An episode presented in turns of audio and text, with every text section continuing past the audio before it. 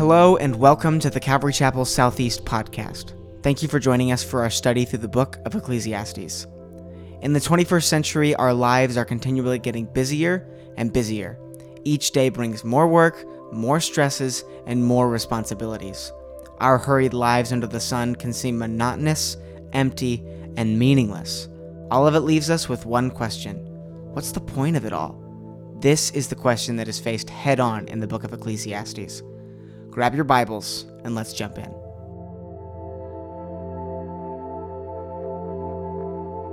It's good to see you all this evening.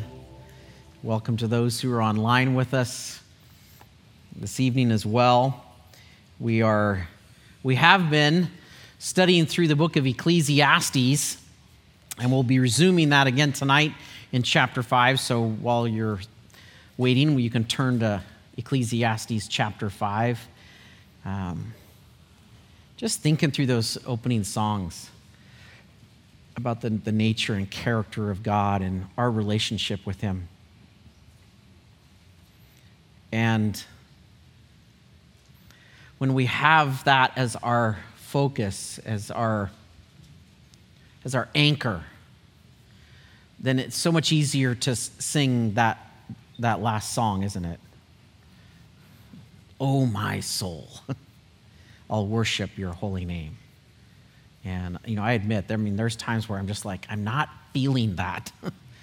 and it's usually because my focus is on other things. Um, and we'll talk a bit, actually, kind of in that vein and that theme a little bit tonight as we, as we read through Ecclesiastes. Um, we're going to be just looking at the first seven verses tonight. I know we've been doing a chapter each week, but um, in my preparation and everything, I was just like, you know what? I think this one needs to like go a little longer. So we're going to do that tonight. But before we look at Ecclesiastes 5, I want to take a few minutes to uh, review some of what was from last week in Josh's message on chapter 4 and reminding ourselves that Ecclesiastes is a book of wisdom. It's wisdom literature. It's, it's designed to impart to us information, knowledge, and in knowledge that should be used appropriately. Therefore, it's called wisdom. And used during our life to prepare us for a life with God now, with purpose and peace and comfort and um, all those things, but also for eternity. In chapter 4, we see that oppression is an issue of the sin nature. Josh brought that out really well.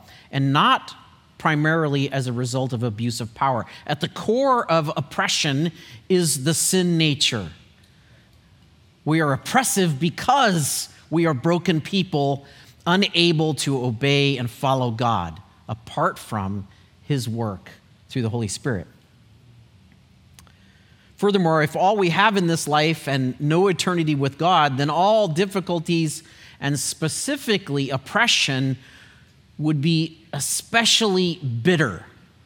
Right? If all we had in this life and, and we were in that state, you know, think of um, generations of people in some of these communist countries where oppression as a believer, as a follower of Jesus Christ, is a constant life of oppression, and this is all we had, it would be especially bitter. What would be the purpose of life if it were not for eternity, if it were not for the gospel to be spread? But it is because we have the presence of the Holy Spirit in our lives through the life of Christ that we not only can endure during those times, but we can thrive, actually thrive in the face of adversity. As was mentioned last week, um, God has prepared a rest for us. And I really liked this. Uh, you know, I spent a few days away. Um, that's why Josh was te- teaching. But God has prepared a rest for us, not only in the future of heaven, but also here on earth. Um, and, and the rest that he's talking about is not necessarily from our work, from our labor, but rather a, a daily attitude an action of, of worship and trust in the sovereignty of God. That is where our rest comes. And, and rest in that sense is an activity. It's not passive, it's, it's a seeking of the Lord. It's a drawing near to Him, and in that drawing near, we find great rest. This kind of rest is always available and allows us to cease from striving in our particular life circumstances, like trying to make things better, trying to make things happen. And it can prevent us from living really what amounts to a meaningless, meaningless existence. Kind of the kind of existence says, get all there can right now while there's time, because this is all there is. It denies the purpose and peace that we have in Jesus, that kind of living. And when we find our meaning in Christ, we discover the benefits actually of a laboring in his strength, that there is a real purpose and there is a real joy to be found in it. We find his help through him and others. We discover much needed comfort from those places in our lives, from those he places in our lives and we receive their protection and safety found in this threefold relationship in us, our earthly relationships, and in the Lord. That, as, as uh, Josh mentioned, that threefold cord includes us, at least one other person in Christ. The truth is, through Jesus Christ, work can be joyful now.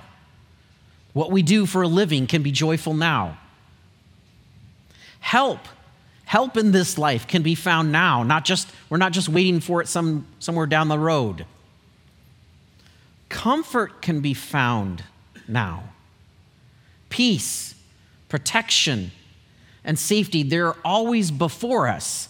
Not always in the context of what we think. Sometimes we think, how often have we all prayed, show of hands, for traveling mercies? Right? Probably every one of us, right?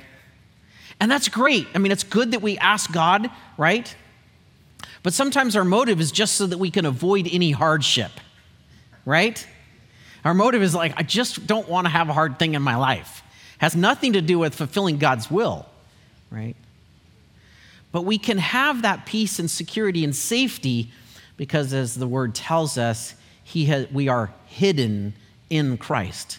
Everything that's important is already stored up, hidden away, stored up for a future glory. But yet, in the present, we can still have that joy and peace and purpose. How are we living this out? What does this in reality look like? How does it impact us? So, moving now to chapter 5, Solomon changes, charges us to see things from a truth and consequences perspective. He still kind of has this, um, he's not departed from this under the sun attitude or mentality. Under the sun meaning it, this is all there is in life. That's that phrase, under the sun. That Life is just what we have right in front of us. He hasn't fully departed from it, but he's looking at it in the context of truth and the subsequent consequences of those truths he is acknowledging the truth of God's existence. So, if you want to read with me chapter 5, verses 1 through 7, he writes Guard your steps as you go to the house of God and draw near to listen, rather than to offer the sacrifice of fools. For they do not know what they're doing, they do not know they are doing evil. Do not be hasty in word or impulsive in thought to bring up a matter in the presence of God. For God is in heaven and you are on the earth. Therefore, let your words be few. For the dream comes through much effort, and the voice of a fool through many words. When you make a vow to God, do not be late in paying it, for he takes no delight in fools. Pay what you vow. It is better, you, better that you should not vow than that you should not vow and not pay. Do not let your speech cause you to sin, and do not say in the presence of the messenger of God that it was a mistake. Why should God be angry on account of your voice and destroy the work of your hands? For in many dreams and in many words there is emptiness. Rather, fear God. So Solomon is kind of making this shift. And he's saying, really, there's a few things we can gather from this. First of all, there, there are a few certain absolutes in this life, and one of them is the existence of God. Now, we know that there's lots of theories out there, lots of religions that um, present something other than um, the God of the Bible. But this is an absolute truth that cannot be avoided.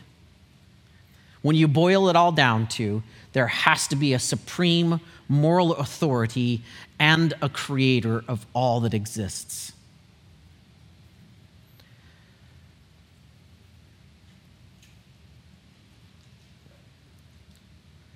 In his under the sun proposition, Solomon is still fully aware of the existence and actually now highlights the foolishness of ignoring the consequences of disrespect toward the sovereign creator.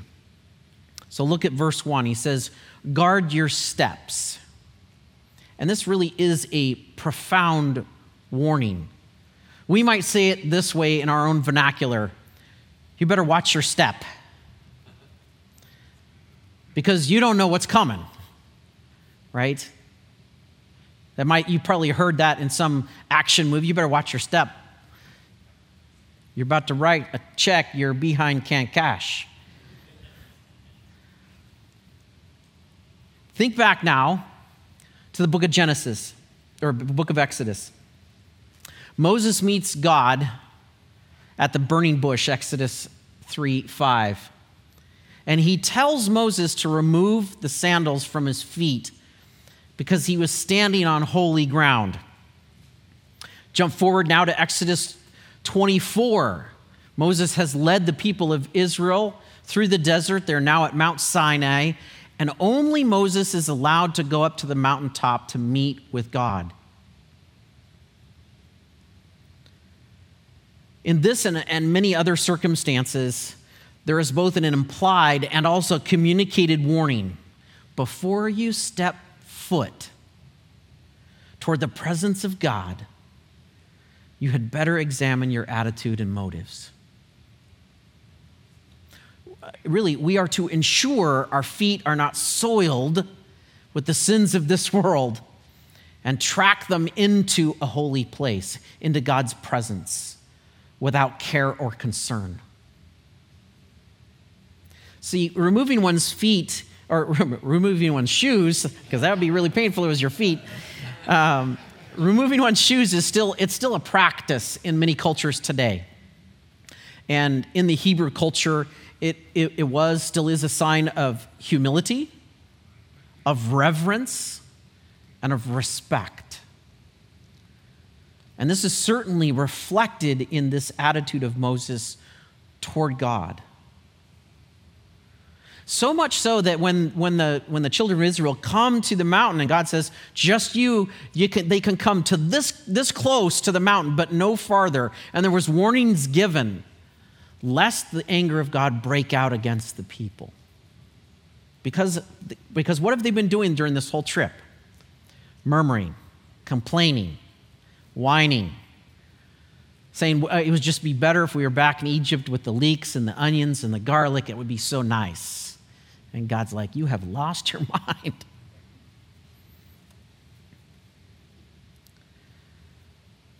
But it's a sign of humility, reverence, and respect. This is why Jesus' example of prayer to the disciples in Matthew is so important when we, when we consider this as we approach God. It begins by acknowledging the majesty, authority, and the power of the Father. Our Father who art in heaven, hallowed be thy name. Thy kingdom come, thy will be done as on earth as it is in heaven. As we understand his absolute reign over all things, as I understand those things, the truth about who we are is more clearly seen. The condition of our hearts, our lives, is more clearly seen in light of his glory or through the light of his glory. And it results in this humility, this awe, this respect towards God. In contrast, now, if you were to jump over to Hebrews uh, chapter 4, verse 17, it says, Therefore, let us draw near with confidence to the throne of grace, grace so that we may receive mercy and find grace to help in the time of need. I got this little tickle in my throat that won't go away. However, this confidence that it's talking about in Hebrews comes from an understanding of the price, really, the price of the ticket into the throne room. The price of that ticket was the blood of Jesus Christ. The Holy One of God, the one who takes away the sin of the world, takes away my sin.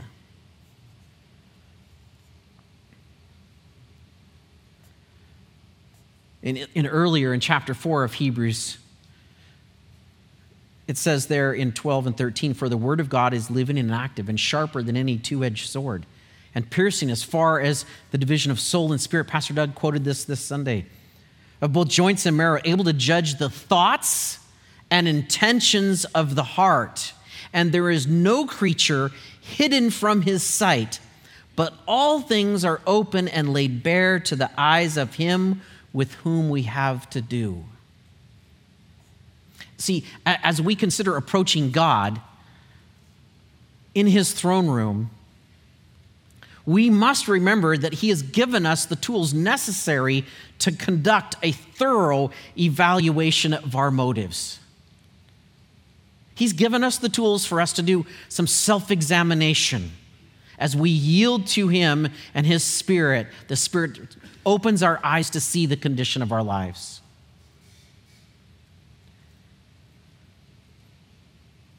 We cannot fool or manipulate God.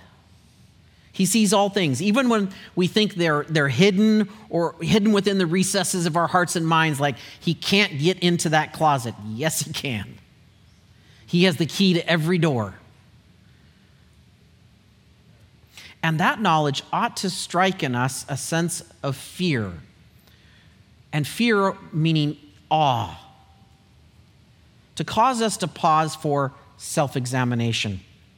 More than that, it should cause us to lead us to listen, as James chapter uh, James mentioned this in chapter 1, verse 22.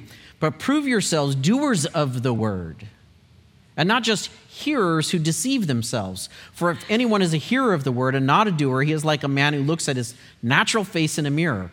For once he has looked at himself and has gone away, he has immediately forgotten what kind of person he was.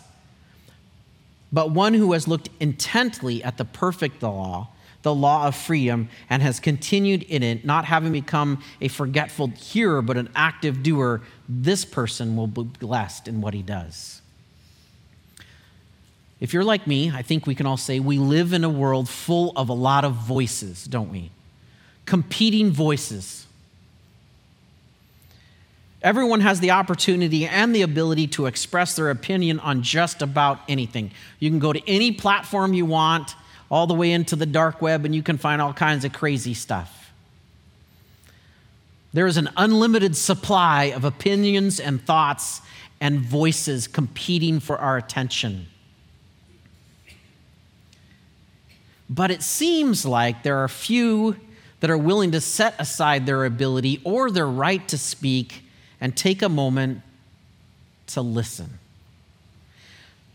To consider the words of another person's story, their situation, much less to listen and obey the voice of God, to sit still long enough that you might actually hear God speaking into your life through His Word through other people. Solomon sends us a clear warning guard your steps or, or watch your step before you approach God. He knows the thoughts and intentions of our hearts, and it is from these that He judges us. For the one who does not watch their step is, is called foolish and a doer of evil, there in verse 1. How many careless thoughts or actions have I expressed in my lifetime? How about you in your lifetime? How many, how many times did I take, I can take uh, care of business? How many times did I say, I got this? I can handle this? Without praying or seeking God first. Or, or better yet, going into a time of prayer and saying, God, this is what needs to happen.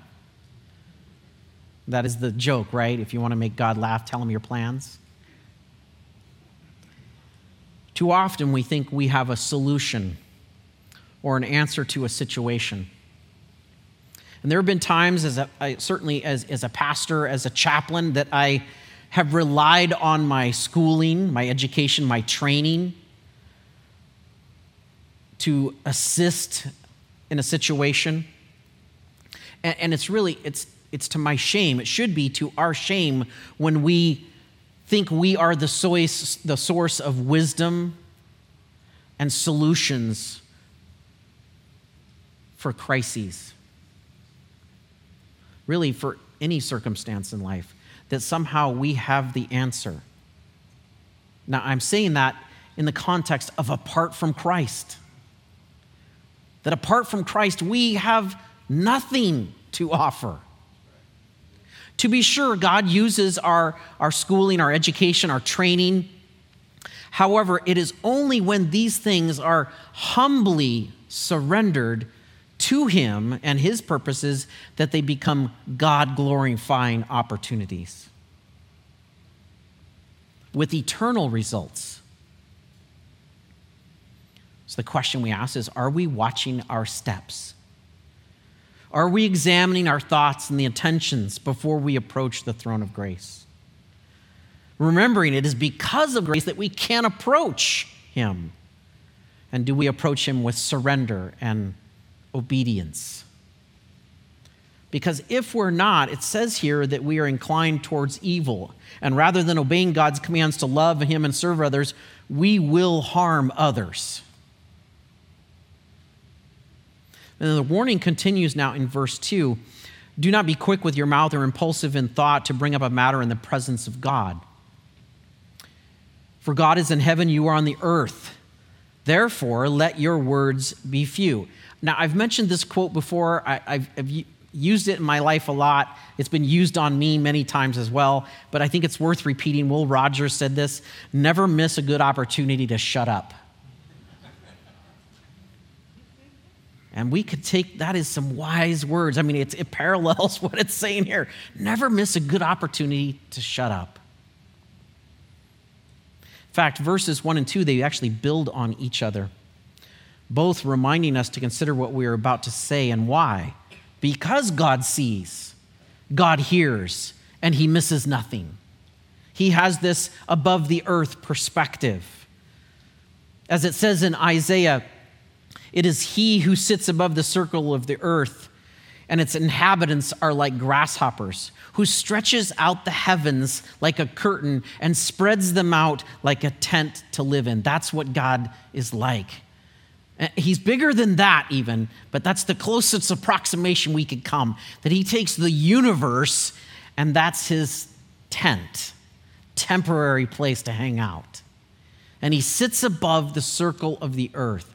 I love that too because it's a, it's a little bit of science thrown in there. Before anyone knew anything about the shape of the earth, God had already said, Listen, it's a great big ball it's hanging out there in space. I set it out there, perfectly centered, perfectly aligned with all the planets. But that is his perspective. And it's not just that he sits up there from this lofty position and sees me like a grasshopper, this insignificant item, this bug, this insect but he sees all the way down into my inmost parts the thoughts and the intentions.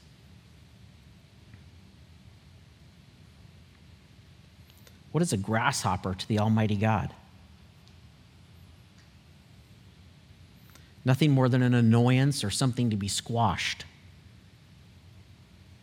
After all, He made them, right? He could, he could make he could wipe them all out. Every little grasshopper, he can destroy them all and make a million more in their place. They are mere dumb insects. And that's somehow times how I think I act. In fact, it, I know that's how I sometimes act. Like a dumb insect, just annoying. But aren't we grateful for God's kindness? So remember when you're entering into your prayer time, when you're preparing to worship and, and to hear from God, never miss that good opportunity to shut up. Take, take time to, to listen, to sit quietly, as, as the word says, to meditate upon Him, and not in, not in some weird um, new age way, but it, it is a purposeful, intentional decision to focus our minds upon God, His nature, His character, His word. To ponder those thoughts quietly and in our mind saying, Lord, I desire to know you. I desire to hear from you. And he says, and let your words be few. Verse 3 For the dream comes through much effort, and the voices the voice of a fool through many words. I never really understood this. I was digging into this a lot, um, chewing on this. I was reading it every night that I was up in the mountains, um, deer hunting, and I was just struggling over that. Like, what in the world is he talking about? I like what the Living Bible says. It says, just as being too busy gives you nightmares, so being a fool makes you a blabbermouth. It's pretty simple. when I, Sam sometimes asks me, Hey, are you living in your head right now? Now, I don't know if you've heard that phrase before. If we're not careful, we can all fill our lives with a lot of responsibilities and weights and burdens.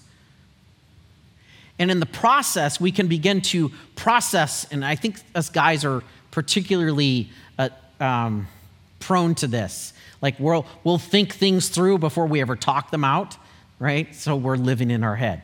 We're processing all the possibilities. But we can get trapped in there.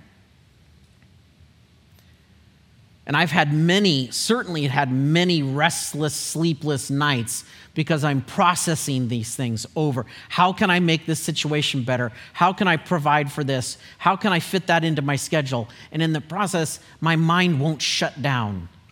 And I find myself, even in the presence of others, living inside my head. I'm having dreams that have no resolution and no meaning. I, have had nights where, with terror, right, about the circumstances of life and it's eating me alive and, and I can't seem to get it. So I go lay, sit on the couch and try to put those things aside. He says, This is the pointlessness. Those dreams have no resolution and they're full of frustrations. I'm not saying all dreams do. the ones that stem from those things where we're so busy, so full of ourselves and what we want and what we desire or what we think we need or what we might do, that we can't take a moment to understand that God is waiting right there. Working or striving for something without godly purpose only produces meaninglessness and a dream full of frustrations. And when my life is too busy, I'm more apt to speak before thinking, to act before praying, and the result is often a bigger mess than what I started with. Can you relate to that? That we think we've got the solution, we move it forward, and then in the end, you know, Pastor Doug has said so many times it's easier to make a mess than to clean one up. And so we've got this fast track, fast forward, fast, you know, I got to have it now you know, if I just take care of it today, it'll be, it'll be behind me. And God's saying, well, wait. I've got some other purposes in this. In our study in Luke chapter 22 that Doug's been going through on Sunday morning, this was the case with the disciples in the Garden of Gethsemane. They failed to guard their steps with prayer. To seek the Father is a priority. And the result, really, as Doug mentioned, was a hacked off ear, a lot of hacking, a lot of activity, but a lot of harm without purpose. And a band full of fearful sheep running from the shepherd. I just say, as we, as we consider our need to be thoughtful and guarding our steps, making our words few, we also need to understand the increasing consequences if we do not. Verse 4 When you make a vow to God, do not be late in paying it, for he takes no delight in fools. Pay what you vow. It is better that you not vow than you vow and not pay. Do not let your speech cause you to sin, and do not say in the presence of the messenger of God that it was a mistake. So you see, if we're not careful and we're not watching our steps in our times of prayer, in our worship, in the study of God's word, then we're also likely to fail in public ways. Throughout histories, many soldiers, Marines, sailors, airmen have made combat promises. Oh God, if you will only deliver me from X, then I'll, I'll stop cussing, I'll stop sleeping around, I'll stop getting drunk, all a myriad of other problems and issues. Or, or perhaps you've been like me, oh, if you will help me this time, God, I will promise, fill in the blank there. Let's make something clear. I'm not talking about when it, when it says here about making vows, I'm not talking about a, a rash promise, like in the heat of the moment, in the desperation of life, or in being manipulated into something that we later on regret. In fact, even in the law, there was provision made for such things. That was in Leviticus chapter 5. Or you suppose you make a foolish vow of any kind, whether it's for the purpose of good or for bad. When you realize it's foolishness, you must admit your guilt. When you become aware of your guilt in any of these ways, you must confess your sins. Then you must bring them to the Lord as the penalty for your sin a female from the flock, either a sheep or a goat. This is a sin offering with which the priest will purify you from your sin, making you right with the Lord. But aren't we glad we don't live under that old covenant where we've got to go find a sheep or a goat and every time we like, oh, man, I'm gonna do this, I'm gonna do that. I'll never do that again. I'll never eat at that place, or I'll never whatever. Fill in the blank, right? As participants, participants in the new covenant under Jesus' blood, these types of sins are settled by grace through faith. That is, because of the grace offered through the blood of Jesus Christ, you and I can, by faith, offer a sacrifice by asking forgiveness through prayer with an attitude of humility. We can just approach him as it's there as mentioned in Hebrews, approach the throne of grace with confidence. Not with, with some animal, dead animal, but with just a, humble and contrite spirit that says, I mucked this one up. I've made a mess. And God, you see me.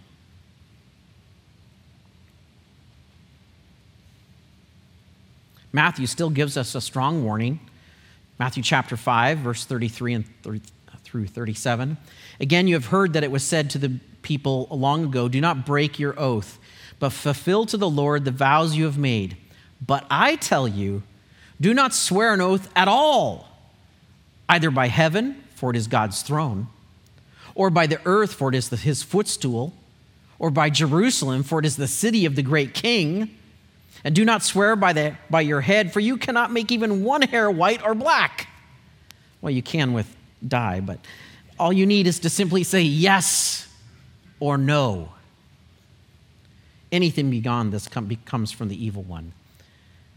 So he's still giving us a warning be careful.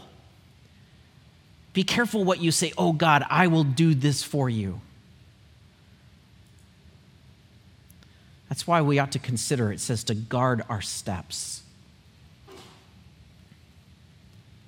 As mentioned in verse 6, when in the presence of the messenger of God, that is the priest of God, we might say now in the presence of Christ. As we believers, as believers, we're always in the presence of Christ through his Holy Spirit dwelling in us. Therefore, we should be cautious and few in our words lest we sin against him and bring harm to our own lives, our circumstances, and to others. The rest of verse 6 there and 7. Why should God be angry on account of your voice and destroy the works of your hands? For in many dreams and in many words there is futility. Rather, fear God. Again, like many useless words, many dreams are often filled with things that might have been, might be, or perhaps we wished would be, or, or even the terrors of the night, as I mentioned. That they're empty, they, they serve no real purpose but to disrupt our peace and our rest in Christ. This idea that, man, if I could just make that dream come true. But when those things are not surrendered to God, they are empty. Solomon sums up all the thoughts on being thoughtful, prayerful, and humble before we speak or act or agree to anything by saying, rather, fear God. And this, I think, is, is often difficult for us to fully understand and comprehend. Uh, we've heard many of the same phrases that I'll share with you tonight regarding the fear of the Lord, um, the fear of God. But I'm not sure that, except maybe in extreme circumstances, and we see some of those in the Bible, um, in crisis situations, perhaps, that we really truly understand the fear of God. To fear God does not mean to be afraid of Him. In this context, it does not mean to be afraid of Him, like He is as someone said, this cosmic killjoy waiting to pull the rug out of under our feet or to squash me like a bug, as you know, in Isaiah, Isaiah there, like a grasshopper, just really to crush me. No, it's not talking about being afraid of. Merriam Webster's dictionary defines fear as an unpleasant, often strong emotion caused by anticipating or awareness of danger, anxious concern, or unpleasant alarm. But it adds this note also profound reverence and awe, especially toward God. As, as Solomon really, and as the whole Bible reveals, God is in heaven. He is, at the same time, he is outside of everything and yet intimately involved in everything. He is above all things. He holds, as the scripture says, all things together by the power of his word. By mere words, when we look at Genesis, the opening chapters, he spoke the universe into existence. From nothing into something. And not just something, but something amazing and wonderful and beautiful and frighteningly complex. Isn't it amazing that, that we can't create the level of camera that is in the human eye? Isn't it amazing that God created a bug, the bombardier beetle, that carries within its bodies two chemicals, then when threatened, it can ex- exert both these chemicals out its behind, when combined together, create fire. How weird is that? That he created dinosaurs, that he created mankind that he, he created things we're still trying to comprehend fish that can live at impossible depths in the very lowest parts of the sea.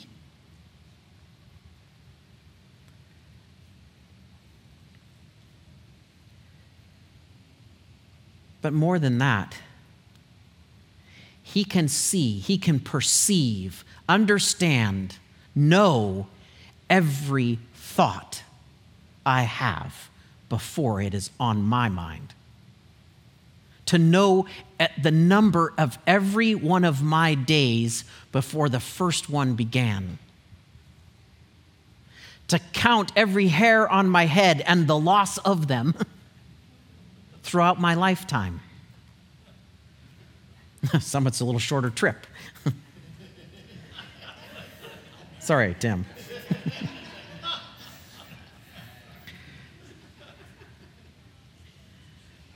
We also know that he is just. That means there are real consequences for our actions. Real consequences for mocking him, disrespecting him, rejecting him. But he is also equally gracious. We talked about this this summer grace and truth. He is equal parts of both, 100% and 100%. His love is immeasurable. In fact, caused him to offer his son himself on the cross to fix the mess that we made. That we might have purpose and peace in this life and, as a bonus, eternity with him. So, with this view of his character and nature, with that view, just a, that's just a tiny little glimpse of him. We ought to stand at the foot of the mountain like Moses. At the foot of the cross, like the centurion when he said, Surely this must be the Son of God. As the disciples were on the road to Emmaus, did our hearts not burn within us as he revealed the scriptures to us? as I mentioned, this last week I went hunting. Um, you can't, it's a little grainy, but you can see the picture. That is a picture looking over one of the canyons there in uh, the Wallowa Mountains. And that's not, that's not a filter, that's all natural. And the sun was beginning to set, and there was just this stillness in the air and, and the bottom of that canyon is ridiculous. It just keeps going and going and going. That's along what's called Joseph Canyon. And for just a few moments in my life, in that moment, as I was looking over this, the vastness and the beauty of what God created, everything kind of melted away for a moment. My fears, my anxieties, my, my concerns about, okay, when I come back from vacation, these things I got to take care of, and what's going on, you know, with Sam and Brielle and, her, and my, my mother in law, Susan. So you see, because before me there was a taste, a, a little taste of the wide expanse of God's glory. But you see, it takes time to shut up to do that. See, we're deer hunting, so I mean, I can't sit there and talk with Carlos Sr. We won't see any deer. So it's just the wind, the mountains, the animals, the glory of God. And for a moment in that, things just slipped away. It's like, man, Lord. And it was, so we were starting to hike back up because we'd hiked down farther down there somewhere. And then we had to unfortunately hike back up. but in that moment, it's like, man, I want to I want to capture this. I want to remember for a moment of standing in the midst of his glory.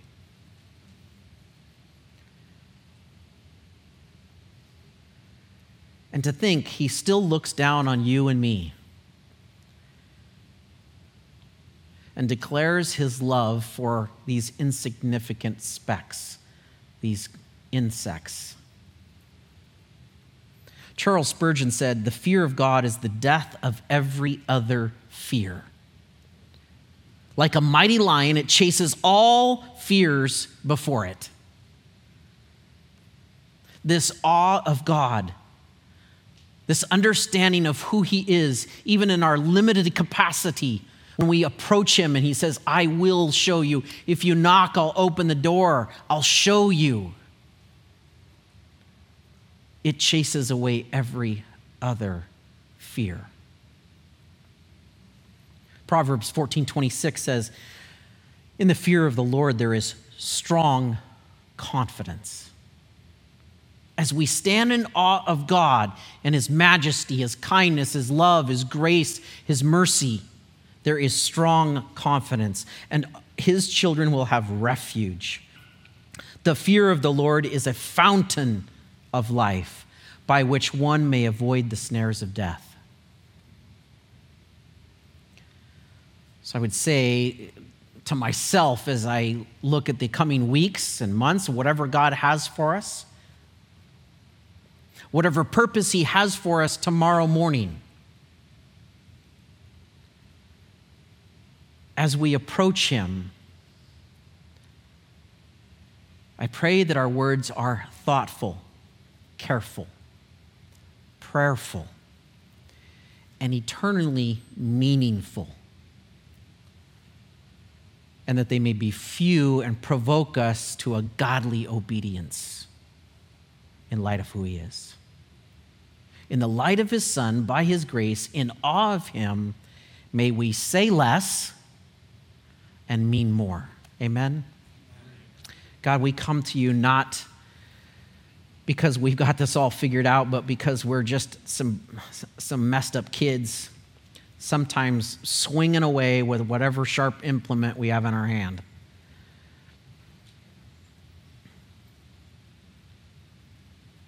Sometimes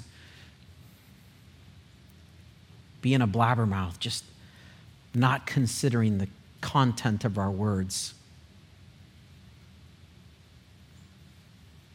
Or being prideful and thinking that we have the solution, that we have the answer.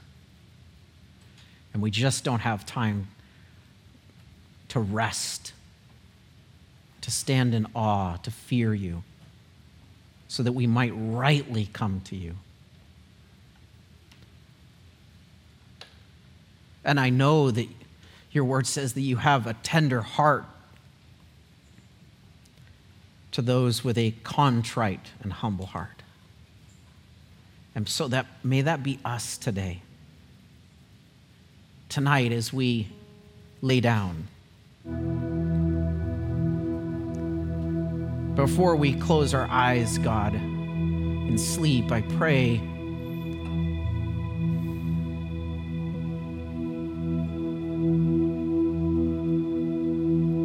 we wouldn't miss a good opportunity to shut up.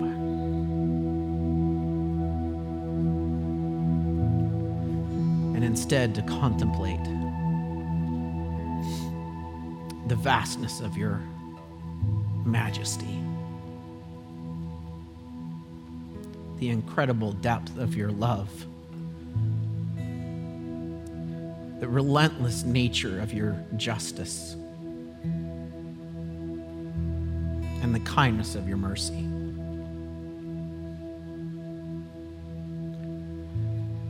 And that would center us.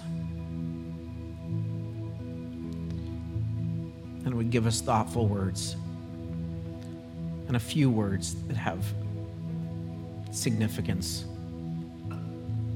and align with your heart. By your grace, we ask you, and for your glory, Jesus. Amen. Thanks for listening to week five of our Ecclesiastes study. If you're ever in the Portland area, we would love to have you visit us for one of our services. For more information about our church, you can visit our website at ccseportland.com. We hope you'll join us next week as we continue in our study together.